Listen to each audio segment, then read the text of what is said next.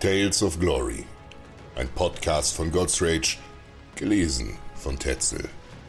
Rollo der Geher. In einer Zeit, in der das alte Europa von Krieg und Eroberungslust geprägt war, erhebt sich eine Gestalt aus dem Nebel der Geschichte, deren Name noch heute in Legenden widerhallt. Rollo der Geher. Ein Wikingerfürst von unermesslicher Stärke und Entschlossenheit, der das Schicksal forderte und sich gegen das mächtige Frankenreich wandte. Die Szene ist das späte neunte Jahrhundert, eine Epoche, in der die Wikinger ihre Drachenboote über die Meere steuerten und mit der bloßen Erwähnung ihres Namens Furcht in die Herzen der Menschen säten. Rollo, unzufrieden mit den kargen Ländern des Nordens, richtet seinen Blick südwärts auf das reiche und fruchtbare Land der Franken. Die fränkischen Küsten waren reich und wohlhabend, doch ihre Verteidigung war gegen die plötzlichen und brutalen Überfälle der Wikinger nahezu machtlos. Rollo wusste, dass die Eroberung dieser Länder ihn und seine Männer in die Annalen der Geschichte einschreiben würde. Er versammelte eine große Flotte, gefüllt mit den furchterregendsten Kriegern seiner Stämme, jeder einzelne von ihnen ein Veteran zahlloser Schlachten. Als diese Wikingerflotte an den Küsten Frankreichs landete, traf sie auf eine Welt, die reich und unvorbereitet war. Die Klöster, Städte und Dörfer entlang der Küste fielen eins nach dem anderen. Doch der wahre Kampf begann, als die Nachricht von den Plünderungen das fränkische Kernland erreichte und Karl der Einfältige, der König der Franken, beschloss, diesem Übel ein Ende zu setzen. Die Armeen trafen in einer offenen Ebene aufeinander, ein endloses Meer aus Schilden, Speeren und dem Glänzen von Stahl.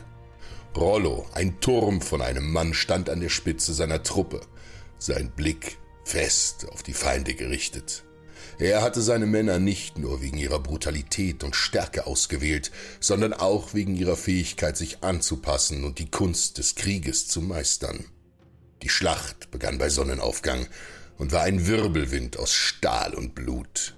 Die Franken, obwohl gut gerüstet und diszipliniert, waren nicht auf die wilde Entschlossenheit und die rücksichtslose Taktik der Wikinger vorbereitet.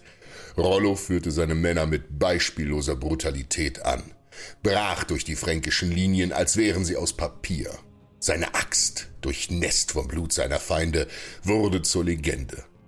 Ein Symbol des Todes für all jene, die ihr gegenüberstanden.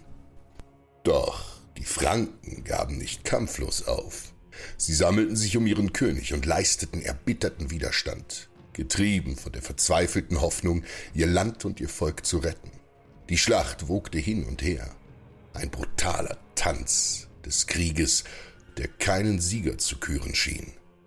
Doch als der Tag sich dem Ende neigte und die Sonne hinter dem Horizont versank, stand Rollo aufrecht und als Sieger da. Die fränkischen Streitkräfte waren zerschlagen, ihr König gefangen genommen. Doch anstatt diesen totalen Sieg zu suchen, bot Rollo den Franken einen unerwarteten Pakt an. Er verlangte Land im Austausch für seinen Schutz gegen weitere Wikingerüberfälle. Karl der Einfältige in einer Position der Schwäche stimmte zu. Und so wurde Rollo der erste Herzog der Normandie, ein Land, das von den Nachkommen der Wikinger regiert wurde.